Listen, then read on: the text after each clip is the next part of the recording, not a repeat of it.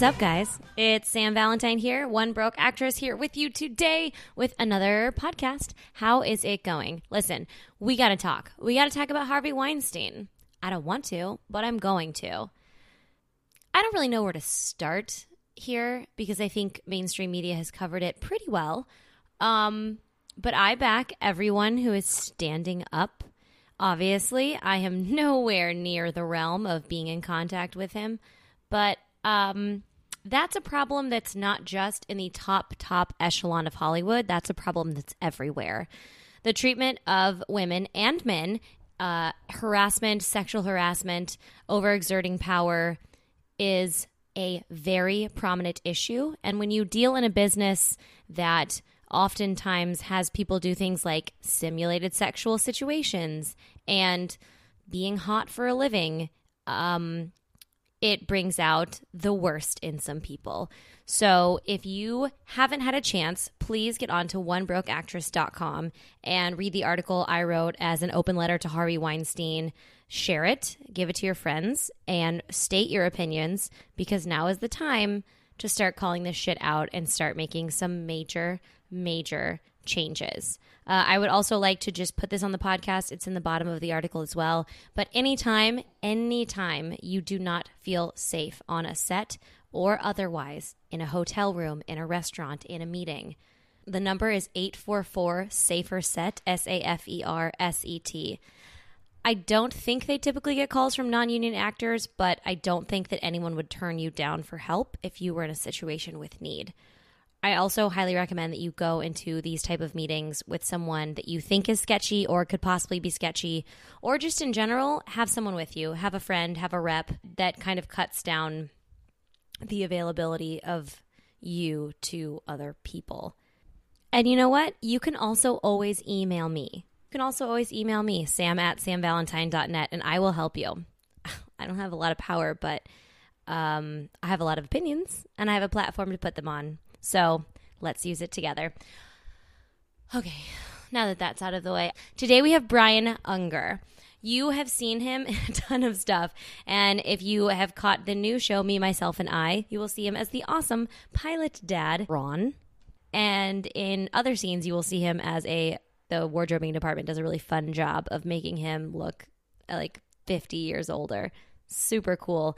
His pilot just premiered. The show is doing great. You can catch it on CBS. He talks a little more about that. And in this episode, he really talks about how he got where he is. He came to LA with the dream, you guys. He had an agent at William Morris. He had a pilot to do when he first got here. Like all the things that we wish we had that could just slide us into that home base. And then it all kind of fell apart. And he really goes in deep with some bad audition stories, why he doesn't take acting class, along with some fun acting class stories too. He's kind of made audition rooms his acting class, which is very interesting. He has some great tips on the difference between auditioning for multicam versus single cam. I think you're really going to like him. His voice is also just oh so soothing. So without further ado, please enjoy Brian Unger in the One Broke Actress podcast. So, I'm here with Brian Unger. Hello.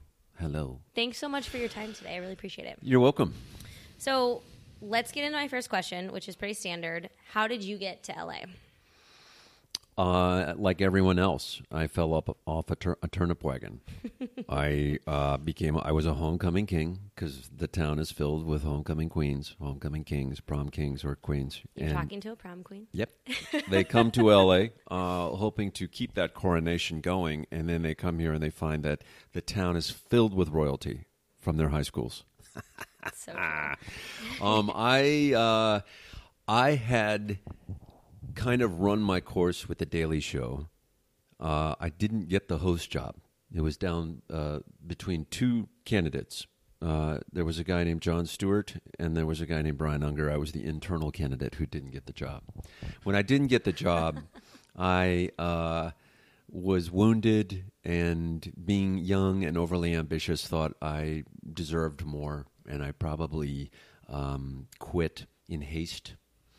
Uh, but uh, Doug Herzog, then president of Comedy Central, also decided to leave the network and he became the president of Fox and gave me a deal. And so I got a pilot, and I moved to Los Angeles with a pilot deal in hand, and I thought my future was certain, my trajectory, without question, I was just going to be fine. I mean, that's the dream. That's right. And then eight months later, the pilot went down the crapper, and um, you can cuss on this podcast. It's okay. shitter. And then um, I, uh, yeah, I was unemployed like everybody else.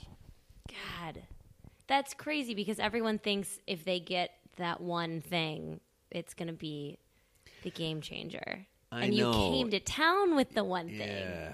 Yes. Um, you know, um, pearl of wisdom number one. Okay, great. they, I, these are you know these these are moments of success, and I the emphasis is moment, and your objective is to string these moments together, and we as uh, performers and actors and writers and producers and um, we think that there's going to be this one thing that just basically does it for us.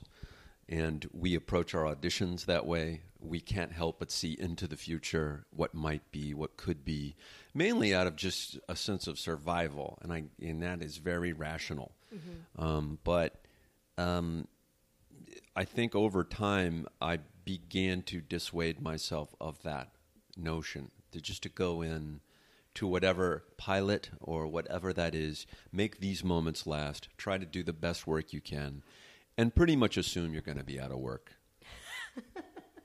it's it, you know I, it's not a pessimistic view. It's just a kind of you know it's just a real view of it. Looking back in my rearview mirror, you know, does that make sense? yeah, no, it's super realistic. All right, we're getting right into it. Well, that was great. I don't fuck around. One question, we're here. so let's talk about that. So you were unemployed. You had just mm-hmm. come off of a show and a pilot. Mm-hmm. So you have representation at this point. Yeah, really good agent at Okay. William Morris. Um, I have all the uh, elements that you're supposed to have. You're literally like a case book written actor. Yeah. Um, And- and I'm ahead of the game. like I'm already known. I'm this thing's going to be piece cake. Even after the pilot is is over, I should be able to get something else, right? Uh, so began the odyssey of just auditioning like everybody else. And what I discovered was I was really unprepared, and um, I hadn't prepared my mind uh, for the pressure and the nervousness of auditioning and the game. I wasn't aware of how to seize a moment when it was time to really do it. When you were in the room with certain people, what do you do? How do you act? How do you. I just didn't know because I hadn't really come up through the scripted world. I'd come up through comedy at The Daily Show. I was a news producer. I'd been a reporter, but I came from that more satir- satir- satire and parody and topical comedy. And so I was pretty green out here. Yeah. So I'd kind of achieved success early, but not really ready for for for what it meant. That's so interesting. So did you start taking classes? Did you how did you you know, reset your and that I did did try the classes. My agent at William Morris was like, "You should go to class." So I went to class, and I sat next to a bunch of actors, um, and I decided that this was not for me immediately.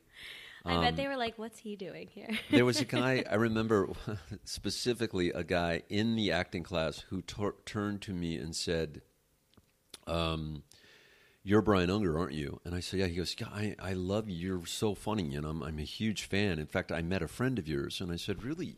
Who?" And he told me the guy's name, and I'm like, "Oh fuck, I know that guy from New York. Mm-hmm. He's like a really good friend of mine. Where'd you meet him?" He said, "At the Chateau Marmont." And I was like, "Oh, cool! That place is awesome." He's like, "Yeah, no, we were we were having sex, and you came on television." and he said, "Oh my God, there's my friend Brian." And I go, "Oh, that's wild." He goes, "Yeah, no, I'm I'm I uh, I'm I'm an escort." And and it's what I do when I'm not acting or trying to act. So your friend was he totally saw you on a promo for something that you were doing, and I. So anyway, do you want to go outside and have a cigarette with me? And I was like, uh, I mean, you know, no, no, no, no, that's cool. Let's just, uh, I'm going to stay right here and just review this material. And I left. At the like intermission of the acting class, and I was so fucking horrified by that moment because it kind of was like played into every fear I had about acting class, who these people are. That's such a dark stereotype. Oh, And then I had to come to terms with the fact that my friend had been banging a hooker at the Chateau Marmont. oh my god.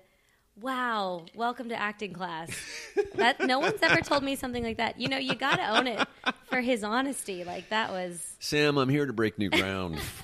Okay, with you, you and like a I. really honest acting class though. That must have been like, whew. Well, Um, that's okay. So class didn't work out for you. I'm easily discouraged. It's one of my faults, and part of it has to do with a Midwestern upbringing of just being like vulnerable and feeling like, oh, Ohio, Southern Ohio, and so I thought, shit, I, I can't go back there. I can't even go to class. Forget it. And so I I essentially just I doubled down on auditioning, and I tried to learn what what what the tricks were in my head that were making me succeed or fail and i tried to isolate certain things patterns reproduce them stop other habits i mean it became a numbers game for me just about if i prepare this way do i have more success? If i if i don't prepare or if i'm more you know do i chat more? Do i do i mean i mm-hmm. i kept kind of like a savant's like inventory in my head of just behaviors and and a lot of it frankly had nothing to do with the material. It was about just like you know being at ease and how can i go in there create the character bring the character or whatever it is i'd created bring it in there and play it without nervousness and out without expectation and um, another thing that was really helpful to me was at the same time I was also producing.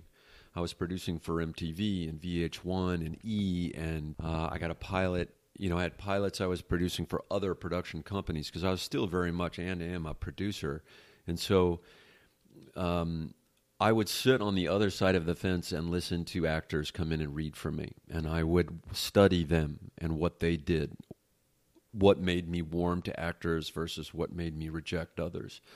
And I noticed patterns there too.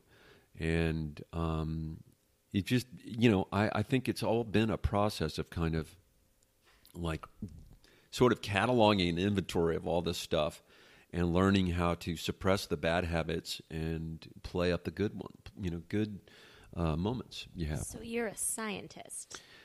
I am probably overly analytical about the process. Um, Um, we'll see if it everybody's process is different for sure, but mine was mine is a little too analytical probably for most. So being on the other side of things then Mm-hmm. For you personally then what what warmed you to actors in the room? Because the audition room is really kind of set up to fail. Like you come into this blank empty sometimes like really gross space. Yeah. you're sitting there staring at someone. Half the time you're reading with someone of the opposite sex of the character you would be reading with. Half the time they're not that great anyway. It's you know and they might be eating lunch you know who knows? But what worked for you as someone watching auditions? Mhm. Because it's so intimate in that space, um, then naturally, if someone comes in nervous, they make you nervous. So nervousness is the first kind of killer. Um, and I've seen that on both sides of the sort of auditioning fence. I've seen actors come in who are super chatty and not connecting and not listening. And, um, you know, it, it, it just reinforces a negative. So they were super chatty. You mean to you, like To behind me the as a table, producer, not yeah. even before the scene. Yeah, just Okay. kind of that kind of really runaway train sort of, oh, you know, oh, hi, hi, how are you? And hi, and, and just this kind of a very dialed up energy. It's almost its own kind of nervous energy. and we've all done that. I've done it. Oh yeah. Um, the other thing too was kind of like uh, um, a sense of um, maybe being too laid back and too cool, kind of too hip, kind of cool, like um, like they didn't really care, because that's another popular approach is go in like you don't care, and that also can be seen as being that's a negative. I just found that people who came in who were warm, who were connecting to you and looking at you and listening to you, and not prattling on, but just basically making some conversation. Um, often it's a mutual acquaintance or complimenting the writer about the material and saying, I really enjoyed this, in kind of a way that doesn't feel afraid.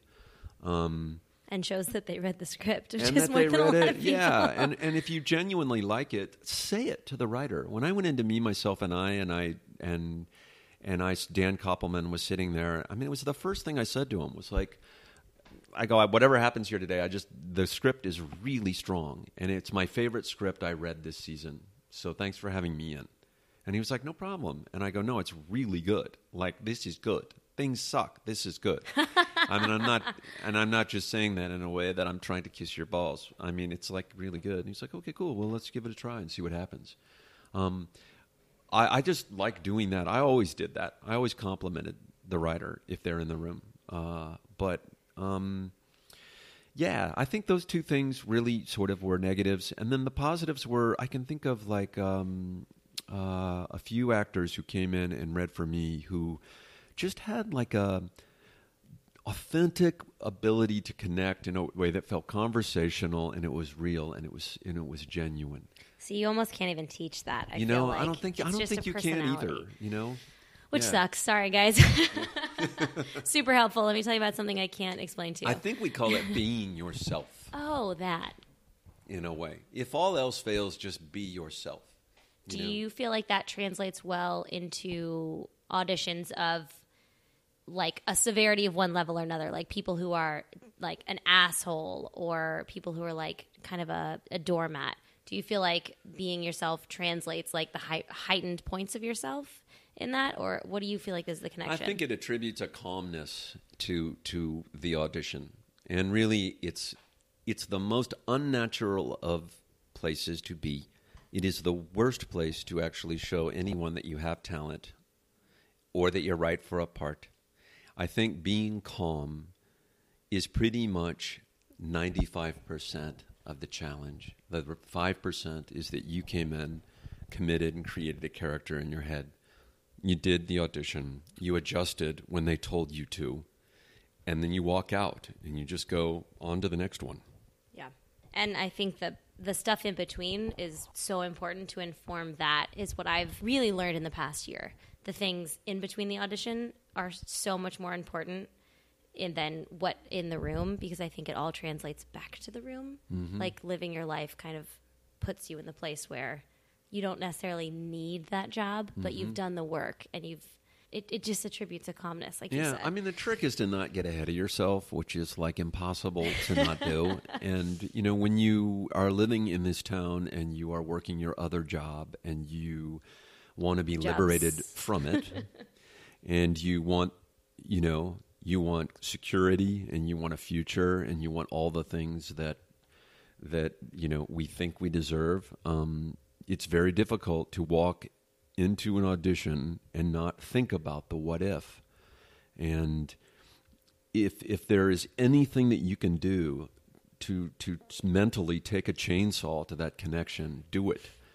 C- cut yourself off from it. Just just do it.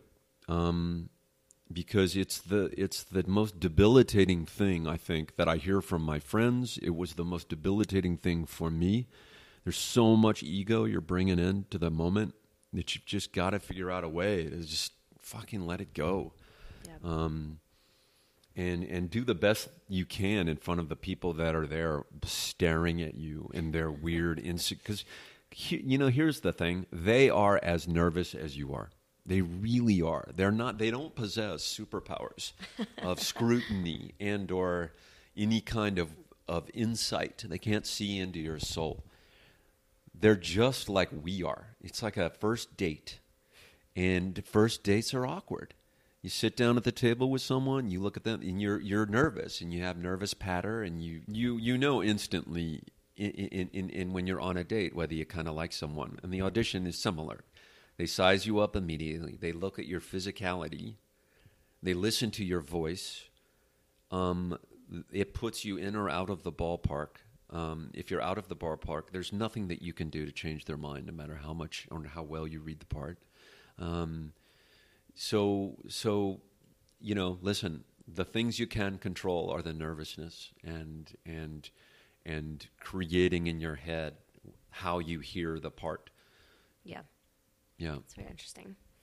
So, in terms of there's so many different types of TV auditions now, and I think there's different nerves that go along with each of them. So, for example, like the co-star, like starting out at the bottom level, those sometimes I, for me personally, are almost more of a challenge because you come in and you read maybe three sentences. So, do you have you have you uh, had a lot of co-star auditions? Have you? I do you- have, and I've kind of broken it down this way. Like, first, are you reading for a multicam or are you reading for single camera? Because those are two different approaches rhythmically to how you read. If it's a single camera, you have more time to air out these moments, and the camera is typically closer to your face, so you can really connect with the person who is reading the lines with you, even though they're looking down at the page. Pretend they're looking at you and really stare them down. Um, because the scrutiny is, I think, uh, closer in those moments on behalf of the casting director, producers, and directors, the way they look at you. They're looking to see that you have something in your eyes, facial expressions, um, more nuanced. The multicam stuff that I've read for is about pacing. These things are written so tightly as if they're a song and they have to be played a certain way. And if you miss a beat, that's when they know on set they're going to have a problem with you as an actor and they're going to have to stop and work with you. And that's sort of like the death. So, identifying, I think that's important to identify whether you're going in for single camera versus versus a, a uh, uh, studio based, uh, you know, multi camera thing. Because because when you do guest stars on those, they really just want you to see that you can play in the orchestra and play along. And the moment you get out of rhythm and you miss your pacing, you get called out and you become a problem. So they're really scrutinizing you for just sort of like mechanics. Can this person read the rhythm of the of the material? So I think I broke things down that way. Um, Do you think that translates for guest star and co-star then? Uh, yeah, I think so. I do, depending on you know what the format of the comedy or the drama is. Um, you know, I've do- done mostly comedy. The dramas I've read for, I haven't been very successful at. I don't know why. Um, I just haven't. I just, you know, I must have read for Suits with Bonnie Zane a Uh-huh. hundred times. I love Bonnie to death. Probably read me first time I was ever out here, but I've never booked it, and I've been in there, you know, so many times. I don't know. Maybe I just suck at that. You haven't figured out your I haven't figured it out yet. scientific method for that Yeah, one no. yet. So then utilizing that information because so much of the beats and things like that you pull from watching you know the show previously before knowing the showrunner that kind of a thing pilots are a beast and you just i think you just conquered a pilot season so I, I definitely, I definitely did something I hadn't done before, yeah. Which is going into pilot season, reading for a script that you loved, getting said pilot, then having lightning strike one more time, where where the pilot gets picked up, so awesome. And and you you actually go to work. Um, and that's yeah, me myself and i for anyone who It hasn't is, and, and seen the show yet. It's a CBS half hour with Bobby Moynihan and John Larroquette and, and a really wonderful little young actor named Jack Grazer. and it's a single cam comedy. It is, which is camera. cool. It's pretty crazy. I'm much better at it than I am the multicam stuff because you know it's not as broad and you get to play it more nuanced and it is more conversational. And they're they're depending on where you go to work and do single camera in this one there is no room for improv i mean you pretty much have to nail every word of the script but it's it feels more natural when you're just it's like you and I talking right now. There just happens to be a camera over your shoulder. Hmm. And then we'll break it down and shoot it 15 times, you know, to get all the shots. Yeah, about. They do that many time shots. That's awesome. I think so. When you're working with kids, it's tougher because they they are you're trying to get some pretty nuanced um, performances out of kids who are 14 years old, Oh, and they're amazing and they're really talented and good. But I just think that they juggle psychically a lot more than we do. They go to school while they're shooting, and they have the different stress. The stress affects them differently, and the Mm-hmm. material is also. You know how script hides all this subtext, and you have to kind of explain. It's hard enough for adults. Um, Mm-hmm. Yeah. So, um, but where was I? I guess I was just saying that pilots, yeah, pilots. I mean, I've tested for a bunch, haven't gotten them. I was pretty much ready to walk away from all of it and just kind of throw myself really into the unscripted space, which I'd been doing my whole career Really? anyway. Um, and just you know, the moral of that story is just stay, stay with it, be persistent. Yeah. How was the testing process? I mean, if you've done several you haven't gotten, I know it's a whole talk about cutting the ties of your your connection. I think in the testing process, it's you know it's it's a it's it's super mercurial, and I you don't know if you're a favorite going in, so you gotta kind of put that out of your head yeah. because everyone at that point gets treated equally. So if you go in with four candidates, four guys or four women, whatever you're doing, you've all basically been you you're all worthy of the part. And it now comes down to there might be a preference, and the producers might have told the studio and the network who they prefer, but I think they're all just basically, you know, putting chips down on numbers. These are the four numbers that, or five numbers that we we bet on these five. Just pick one, and they spin the roulette wheel, and you you know.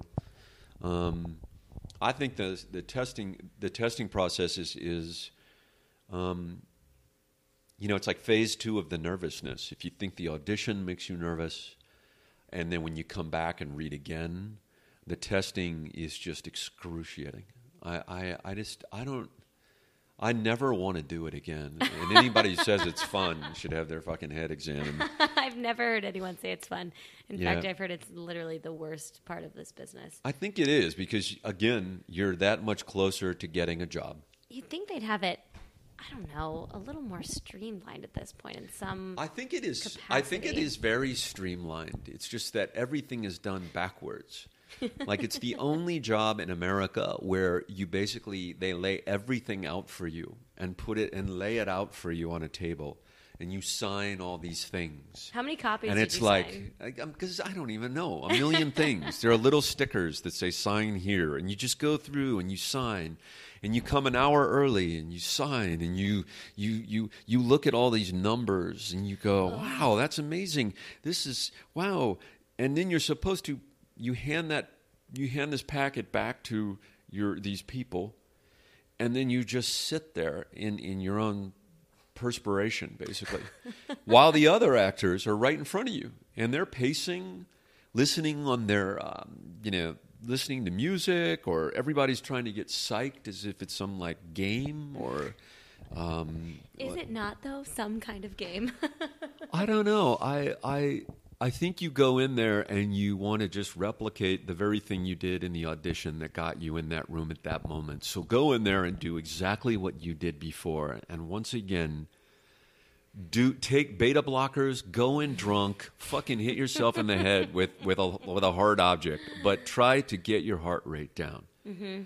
Try to find some Zen moment inside, calmness, something in you, so that when you walk into that theater and there are 35 to 40 people just stare, sitting there, staring at you, humorless, and try to find an, a way to just act as if it's it's it's just I don't know. I'm trying to think what would be similar that moment similar trying to find a calm energy where you walk into a room and you sit down maybe maybe dinner with someone that you're you're very good friends with or maybe your girlfriend or your boyfriend or your somebody you just sit the way you sit down at a table and you're just naturally there and it's just like hey how's it going just a very calm energy that's fucking impossible to achieve I'm like sweating thinking about it. I, I, I trust me. I,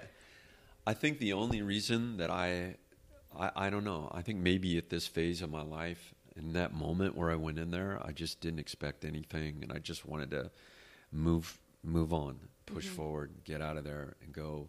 I just didn't. I'm not going to get this. This is just another. This will be my fifth network test. I'm not going to get this. Um, it rarely ever happens. I have a 25% chance of, of getting this. The odds are, you know, what they are. The other actors out there are um, really good. They're funny. I've seen some of them. I've worked with some of I was them. gonna say you probably know them. There's a whole, you know, um, then there's the other bullshit that happens, like uh, the head of casting walks down the hallway and one of the actors gets up and knows that person and hugs them I hate when that happens. and and says something like, "Oh man, we're really excited to see you. I'm so thank you. Yeah, great." So you're like, "Fuck it, You're like, not gonna get I'll that let shit." myself out. yeah, because I'm not. I'm a shy guy anyway by nature. I don't go to the parties. I don't know the right people. I know all the wrong people. I like talking to the janitor. I don't really like talking to the the executive. I'm. I just. You know, I'm sort of merit based to a fault. It's like I want you to see my work and appreciate me for that. Um, so the whole thing is is is is like you know but again psychically if you can if you can live your life and I'm and I'm glad you said this Sam because it is important. If you can live your life outside of these auditions practicing these things about calmness and intimacy with people you don't know or who are controlling your destiny in a microcosm a moment. When you go to the grocery store and you see a checkout person practice connecting to the person who's like checking you out in a real way hmm. and see what happens. See what happens for you. If you can find a calmness when you go to the post office and the, the power is behind the glass or the bank or, you know, practice connecting to people you don't know. To me, I spent so many years out on the road interviewing people for History and Discovery and Travel Channel and myriad, myriad reality networks where I was basically forced to connect to strangers, where hundreds in a single day would run themselves almost through a gauntlet where I would interview them about the shapes of states or the or whatever it is. I would have to find a moment to connect people. And if I found subject matter worth mining, dive deeper into that and ask questions that felt authentic, where it doesn't feel fake, uh, obviously, and but felt, you know, real. Yeah. And that I think that also helped prepare me for auditions to find a calmness in it. Because it's also kind of a ludicrous exercise. Testing is like I mean, how the hell can you you're set up for failure. That's what I. I mean, you're just you're just, you know, and and you're reading with a reader. I mean, it's not like you're in the scene with someone unless it's a chemistry test, and those are even more excruciating. right. So, I, mean, I don't know. I, I guess I'm repeating the same thing over and over again, which is just if they, if in acting classes and or auditioning classes or whatever it is, if you can practice calmness, being, being super present, and I found that in other things outside of acting, in like yoga and being in CrossFit and paying attention so you don't get hurt, and you know just just things you do in life when you're not acting, like just just being present. You know, um, That's great because that's something everyone can do for free. that's true.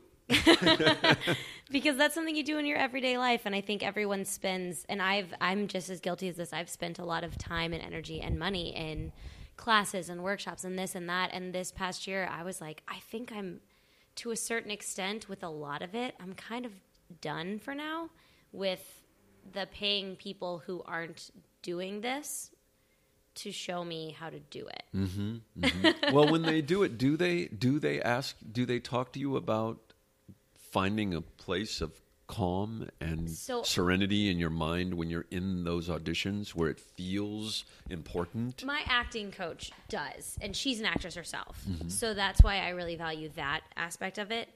But I've had classes with people who haven't acted or been, you know, in actively in the industry in years, and I struggle to take their advice seriously because if you haven't been in a room in six months to a year at minimum, I feel like you kind of forget what it feels like. Mm-hmm. When I haven't auditioned in a couple months or in a month or sometimes, you know, three weeks, if I walk in a room, I'm like, oh, like I didn't even care about this McDonald's commercial. And all of a sudden my heart's like, yeah, I care about this. I, I really this. care about this and moment. I, I, don't want to fuck this moment up. I want and this moment to be good. Half the time, sure. it's not even that I want the job; it's that I want to do a good job at my job because there's so little validation. I think in this acting world because you're really only really technically like validated in your career when you get the part and that is such a small percentage of the work. it sure is. So yeah. I think I don't know. You have to find the validation elsewhere to make it okay. yeah, uh, that's that's that's that's true. And let's not forget, you know, the prelude to an audition usually involves a frantic drive across Los Angeles into a parking garage structure where you're in the wrong spot and you have to repark. If you can find parking, and then you have to basically run across a scorching hot lot and you're i mean none of it is configured to optimize the actor and or a performance or an audition. No, it's fluorescent lighting up. is just the worst. And then the mood of the person in the room. They just kind of they want to get you in and get you out. Yeah. But um how do you deal with uh, what's your waiting room like for you? Because I think this can make and break people sometimes. Sitting in a waiting room with a line of people who kind of look like them and mm. who are mm. doing the same work as you. Um, what do you do in a waiting room? Well, I I'm not a big meter and greeter waiting room guy. Me either. And most of the time, I don't really know a lot of people. Um, I know maybe a few here and there, but I try to keep those moments brief and let people kind of do their thing respectfully and then like but I'm not a real like sit there and work the material in the waiting room and grind away at the script before I go in. I think I'm working on trying not to be nervous, imagining what's on the other side of the door when they call my name or or, or bring out. Because that's the first thing is you you're called back or you're called into a room. You don't know who's back there. So there's the initial shock of, oh, I'm being pre-read. It's a camera, a reader, and and the casting person. And then there's also the times when you open the door and there are like fucking eight people back there. like, and the director is there and the you know ep is there and the writer is there and the casting people are there and suddenly there's a rush it's like stepping outside and you don't know what the weather is going to be. So if it's hot, there's an initial oh fuck, it's hot, or there's a big wind, or it's freezing. So then there's there's that moment you have to figure out how to deal with right away, mm-hmm. and again maintaining some serenity as you walk through the door, no matter who's behind the curtain, uh, is step one. Mm-hmm. Is like, oh, okay, so there are eight people here. Big deal. Hey, how's everybody doing? Great. There's no way I can shake all your hands, so I'm not even going to try. I'm just going to sit down and let's just do this. Then they always say, Do you have any questions? There's kind of like that formality that I always hated, but I'm kind of getting ahead of myself again. But in terms of the room, mm-hmm. I'm always trying to like cut myself off from imagining what's on the other side and keep that real when it happens. If there are a lot of people in a room, you should say it. Wow, there's a lot of you back here. I, I always said that, and I don't know if it hurt or helped me or or just you know, I mean, acknowledging things honestly, authentically, trying to trying to just just be real and calm and act like a normal person. Mm-hmm. Um, I've been in a room where someone comes in and tries to shake the hand of every person in the fucking room, and you're just like, dude, or you know, hey everybody just just take it down to an 11 like just chill out like, uh, I But- I'm not a hand. I'm not a hand. Shaker. Most of them don't want to shake They your hand because they don't they don't want to get a cold. They're always like that. They I'm sick, don't don't or I just don't want don't. I think it's also like a, a little nervous panic thing that people do. Like they're like, uh, it's a greeting hand, Yeah. and it's like a. I, I did it once after an audition. I had a panic. I ended up booking it, so I don't know. I, You, sh- you, I must you, have done great. You shake you shook hands I after shook you were done. hands with the casting director. That's I cool. had an audition, and I felt really good about it. And I was like, "Thank you so much." I And think just- that's okay. I, just I like that. it. Well, I left the room and I got into my car and I just looked at my right hand like, "You betrayed me." it turned out fine, but I felt like, ugh, I was like, "What a rookie you are." There are some people in rooms though you you know because you've been in those rooms with them over and over and over again, and I think it's it, that's funny to me. I've been in um, I've been in a room with Chris Hardwick more times than I can count, and and you know you you just find it funny that these are the people that keep coming. You're you're that type. You're that, and you start to see yourself through you know the lens of a different perspective. Like mm-hmm. oh am i that type? Is that who they think i am? I'm that am i that nerd? Or am i this do am i do i look jewish am i a lawyer type am i a doctor type has, am i has that changed for you as as you've been in the business, as you've gotten older? Has that altered for you? I think you, you know, I think guys go through stages of basically doctors, lawyers, athletic types, dads. they, they, we all wind up being dads at some point. Yeah. There's young dad, then there's just old dad. Old dad. Yeah. That's just dad. There's just dad. Um, and and what's funny about dad is like most actors spend all this time in the gym trying to get like keep in shape and all that. And real dads in the Midwest are kind of like they have a gut and they don't really take care of themselves that much. And their you know their hair is pretty you know void of any styling product. And uh, you know, there's a hip factor. You can sometimes go in too hip, and they look at you and wonder, can we bring that down to something that, um, like my mom in Ohio, who watches CBS religiously, will she buy me as a dad? it's a little schleppier. You know, yeah, I think it is. That's why I think plaids work well with guys. Always wear plaid. oh, Yeah, okay. it's a free tip from Brian Unger. Always wear plaid. Always wear plaid. I wear I wear some plaid sometimes. Yeah, plaid's good because that's what everyone wears in the red states. Plaid and jeans. Plaid. Yep. A lot of people, and it's always interesting to me how much that dictates uh, what gets put on.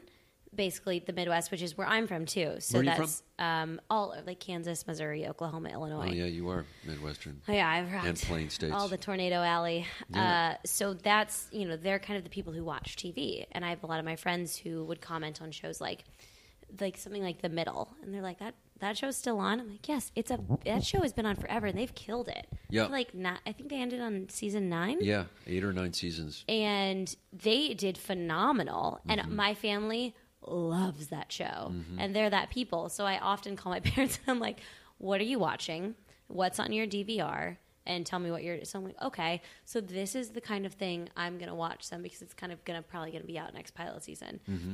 I think you know it's funny. Another that was another benefit of traveling around the country for so many years. Oh, I want to talk about that too. Your was state listening to how people talk, and from from you know every state, every corner of every state in the union, and trying to figure out in a pilot audition and or any any any casting is how does that person sound to a viewer outside of New York or L.A.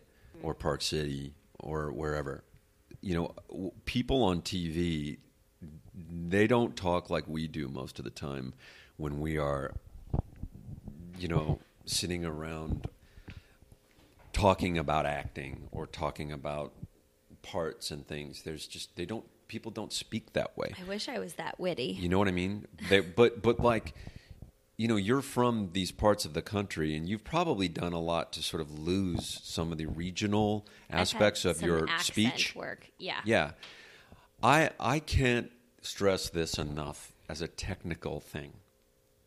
I'm going to just say it. Other than wearing plaid, I think the most important class and maybe this is because my mom was a speech teacher, get speech training. Learn how to use your voice so that you can manipulate it for different parts and use it to bring accents or lack of accents to things and create characters that have regional influences and colors because that's what America is. Mm-hmm. America is filled with people who sound like they're from some place. Language defines them, that's their identity. The borders identify them as specific people from a specific region. So people from Baltimore sound a certain way. People from the South obviously sound a certain. People from Texas have a very distinctive way of talking. People from Southern California have a very unique way of talking that no one else sounds like in America. um, people from Ohio speak a different way. Um, and for me, I kind of listened to how my dad spoke and how my mom spoke and how they, even though they were from these little remote small towns, they were re- they were actors themselves and they and they were speech. My mom was a speech teacher, and she had a master's in speech and theater, and and she would she still to this day says, listen to that actor, just how how terrible their voice is, you know how how they don't. How they don't use any kind of. I mean, we hear so much vocal fry now, and we hear all this terrible, terrible habits. Yeah. Um, I'll meet actors, and the first thing I think of is like, man, you're never going to get a part because of the way you sound unless you get training. What is that specific? Do you think it's a very California dialect you're speaking about? It's just something that sounds very um, untrained. Okay. Uh, it can be thin and reedy and awful and just whiny or nasally or my problem. I have a stuffed up nose all the time. I have to figure out how to get past that. Uh, but I think that's really like of all the technical things speech is like critical. Um, find a good speech dialogue person who can help you sound a certain way. And I started in public radio. That was another thing, an adjunct to my career that I did. I worked for NPR for six years, and I had to listen to myself all the time. Yeah. you know, and I was like, God damn, do I sound that way? I sound terrible. But I learned through direction how to sound like an NPR commentator conversational, normal, uh, not sing songy. Um, we tend to radio people tend to go up and down and talk and only, just talk like a normal person. Um, they always sound very educated. They certainly do sound smart. How I got on there is anybody's guess. That's really cool. That's a great idea. I like that. Speech, very important. Yeah. I think that's part of the reason I started listening to podcasts because I like different people's voices and I like to listen to how they talk. Uh-huh. And I think podcasts are one of the first ways that you kind of get that raw now because anyone can do a podcast. So, so many people are. So you can kind of listen to, especially if they're interviewing with their friends, if they're chit chatting. I had a podcast called Not According to Plan with uh, my friend Scott, and we would just chat. It was just the two of us talking. And that did a great deal of good for me because – you never realize where you insert space in sentences with unwanted words until you listen to yourself Isn't for 40 painful? episodes. And it's then you atrocious. have to edit your own voice and you say to yourself, why did I put a sentence together like that? Slow down. Wow. You're fine. Am I speaking passively? That's another thing. Do I speak inverted? Do I do I say what I want to say backwards. Mm-hmm. Um, there are a lot of different. Your mind, the way you speak, and the way we try to put thoughts together. It's good to have something reflect that back to you. And yeah. if you can find a speech teacher or someone to give you speech lessons, um, I think any young actors, especially who just get here out of college, who who are fucking amazing looking. The town's filled with beautiful people. Yeah. And the moment they open their mouths, they sound like David Beckham. and you go, fuck, you're never going to get cast in a commercial where you have to speak or, or a role. you, know what I mean? Like, listen to that guy talk, right? Yes. I mean, isn't he kind of the poster child for for for like Really someone who really print. needs to get a hold of his diaphragm, use it. That was one of my biggest things. I think when I first came here, I went out for commercials, and I kept getting ones that said "must be good with dialogue," "must be good with dialogue," and I was like, "I must be good with dialogue," and I thought, "I think I'm good." And then I was in a room with. Sometimes in commercials, they'll bring you in as a group, you know, which is the worst. The and you'll be in and you'll listen to the first three other girls go before you. And I hear them, and I'm like, oh, I'm good with dialogue. I think commercial auditions are really a good practice because uh, you are you are pretty much it's true what they say. You're pretty much like you get the pass or the rejection like immediately, like you walk in the door.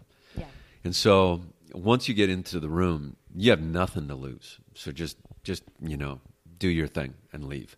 But practice being calm in those instances, I think, is is gives you good practice. I, I think um, I told Caleb this, but I just referenced Caleb. But um, It's okay. you can. That's Uh, my boyfriend. Everybody knows. uh, my most embarrassing. I told Caleb this at CrossFit because he was telling me about your podcast, and Sam, is doing this thing. You should go. And I was, oh fuck, I can tell you about the most, the worst. I had just gotten into town. I was reading for Ally McBeal. Remember that show? Yeah. And it was a major guest star. It was going to be a love a big- interest. that was a huge show. Huge That's show. Big audition. And I had made it all the way down the line, and uh, I was perfect example of a ner- nerves going absolutely haywire, uh, and being unprepared. I go into the room. I'm like, I just came in from New York. I'd been right. I'd been on the Daily Show for three years. I was like, okay, and I had like scored on this audition for Ally McBeal. Um, they wanted to see me again, and I'm like, okay, cool. So I drove all the way to like you know the studio in Rosecrans, like way the fucking Manhattan Beach or something. No- oh, yes, yes, Yeah. yes. Just Mhm. it's that giant castle. It's where they Really uh, the weird last place. ship. Uh, uh, yes, and and inconvenient to say the least. so inconvenient. But I got it. I mean, I just was lost the moment I got out of my car. I walk into the place. I go into the room. The room is an office with really beautiful, like, pieces of furniture. And there are 15 people in there. And the director stands up. Was this your callback? Mm-hmm. Hi, I'm such and such. I'm the director. Oh, shit. This is like a really important audition. this suddenly this got really important. And I went into a major psychotic state of nervousness. Shit.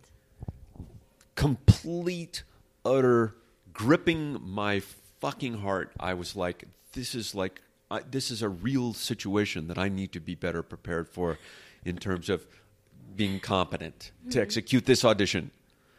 So he talked to me a little bit, and everyone laughed, and they talked about the Daily Show a little bit, and then they said, "Well, let's go through this. Let's try this." And I started reading.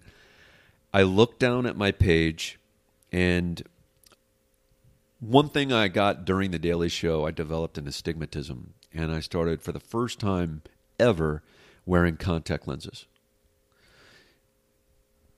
I didn't have them in, but I figured I could read the page anyway. I start reading with this person. I flip the page to go to the next one, and the pages are out of order. Oh shit! How many pages was it? About eight pages. Oh shit! and the pages were out of order and i stopped and i said shit this i don't have these pages in the right order can you hang on a second and then i look down and i can't see the page numbers because i don't have my glasses on and i'm not wearing contact lenses my hands start shaking violently with the paper really bad and i'm so f- frazzled by this that i the casting person reaches over touches my leg and says it's okay. Let me have the script. I'll put the pages in order for you. And I said, Thank you. And she took the, the thing and she put this pages in order and handed it back to me. I shit the bed for the next seven pages, walked out of there almost like in a state of tears because I felt like I had failed so miserably at being prepared. And my agent I still held out hope that I actually got the role. Right, because you never know. You don't. My agent said, they love you. and think you're perfect for the part, but because you handled the situation the way you did, they're going a different direction. And I go, You're kidding me. And wow, he said, they told you that? They told my agent that I had a total meltdown over script pages out of order. I I showed a kind of like meltdown and I think that was almost worse than hearing that I was like terrible and couldn't read and or I'm just so wrong for the part. They said he's the guy, we thought he was great, and I think that was like a major fucking wake up call about just I don't know, being able to roll with stuff, being prepared, have your pages in order, have your glasses on and your contacts in. I mean, I'll, I'll never forget that. It was excruciatingly painful, and the disappointment I felt about myself too. And I mean, I had like, I had a really big agent at William Morris. I'm not there mm-hmm. anymore, but at that time, like, he kind of took me on as like a, a like as a favor to someone because I'd really not done any scripted work coming off the Daily Show. We were mm-hmm. just doing, we did comedy differently there. Yeah. I mean, so I felt bad that I had disappointed him. You know, it mm-hmm. took a long time for me to get over that. I don't even. I think I'm still f- fucked up over it. I think the thing that comes along after a really bad audition or a really bad callback is you think you're kind of done or done with that casting director. I think that at least that's where my head goes is when I leave the room. They're going to remember this forever. They're never going to call me in. I'm never going to never going to work in this town again or however they say it. You know, that is true. Um, and if I may address that, I will tell you this. A career is a very long thing by the very definition of the word. And it kind of goes back to what I talked about earlier and with you now is that these moments are just moments. They come, they go. Put them behind you um, just just try to keep stringing these moments together that are successes obviously and the bad moments file them away you know try not to get them out and stare at them and look at them and dust them off and try to relive anything don't get nostalgic just keep trying to put together moments um, and you will meet again the casting people that you read for and, and had an, a fucking terrible audition with. You will see them again. I can tell you this with certainty because it's happened to me many times. But I can tell you right now, uh, Julie Pernworth, who's the head of one of the senior VPs of primetime at CBS, sits across the, the room from me every Tuesday when we table read. Mm-hmm. And she smiles back at me, and I smile at her, and I hope I'm doing what she wants me to do. I hope I'm the person she wanted in that role. I hope they're pleased. But I can draw a line to the very first audition I ever had. It was Julie at NBC. I had gone into her office. She was the head of casting. She said, Go into the other room, read this, come back and read it for me. I read this piece she gave me. It was like, I don't know, from some NBC sitcom. I walked back into her office, sat down. I read it. It was so bad. It was so terrible. She just looked at me with the expression, it said, Are you fucking kidding me? I wasted an hour of my day with you in this general. That you're, and I only did this as a favor to your agent, I was gonna say, probably. I feel like nobody even does generals anymore. Well, at this time, and I walked out of there and I knew that was bad. And I thought my charm and just the fact that I just come off the Daily Show and the fact that I'm not atrocious to look at will probably get me something here. I never heard back from her and I never ever read for her and never sat in a room with her until now, where I'm sitting basically as a star in a primetime comedy at CBS. And I said to her, Do you remember that? And she said, No, not at all. So th- those moments, as bad as they are, they don't remember them. The- You're just a face at that moment. We carry them with us as wounds, and we carry them our entire lives.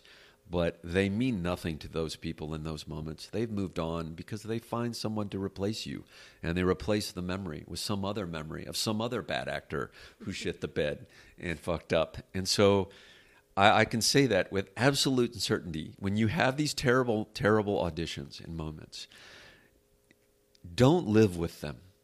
Just file them away and walk away and, and try to delete them because no one remembers them. They really don't. Crazy. And also awesome.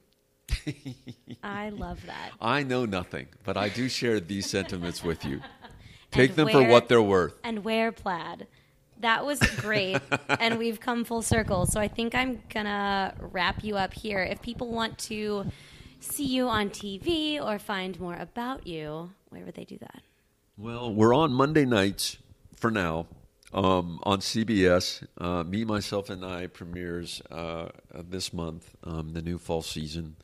Um, What does it premiere? Because this is going to come out a little bit later. September 25th. So um, I didn't want to give you a specific date, but we're on this fall on CBS. Uh, we'll we'll eventually move to our normal time period of nine o'clock on Monday nights, um, and then if you want to find me, please don't because I'm shy and I hate meeting new people. That's all I needed. well, thanks for coming out of your shell and out of your car. Sam, this has been so much me. fun, and this is how I prefer these kinds of things, one on one. and lots of dogs. Yes. Thank you so much. And guys, I will talk to you in a bit. Right, guys, I hope you enjoyed that episode of the One Broke Actress podcast with Brian Unger. He was awesome. You guys should check him out and his new show because it's pretty freaking funny. Also, you should check me out at One Broke Actress on Instagram, and you should absolutely subscribe and rate and review this podcast. Um, it takes a lot of effort to get it all together every week, but I love and enjoy every moment. And to know that you guys are enjoying it too means the most. So, rating, reviewing, subscribing is all the best. Sharing is like the shit. Like, if you guys could share this, I would absolutely love it. Um, and tag me on Instagram at One Broke Actress when you share it. I would love to see that. It means the world to me. And that's kind of all I have for you. So I will see you at onebrokeactress.com. And if not, I will see you next week.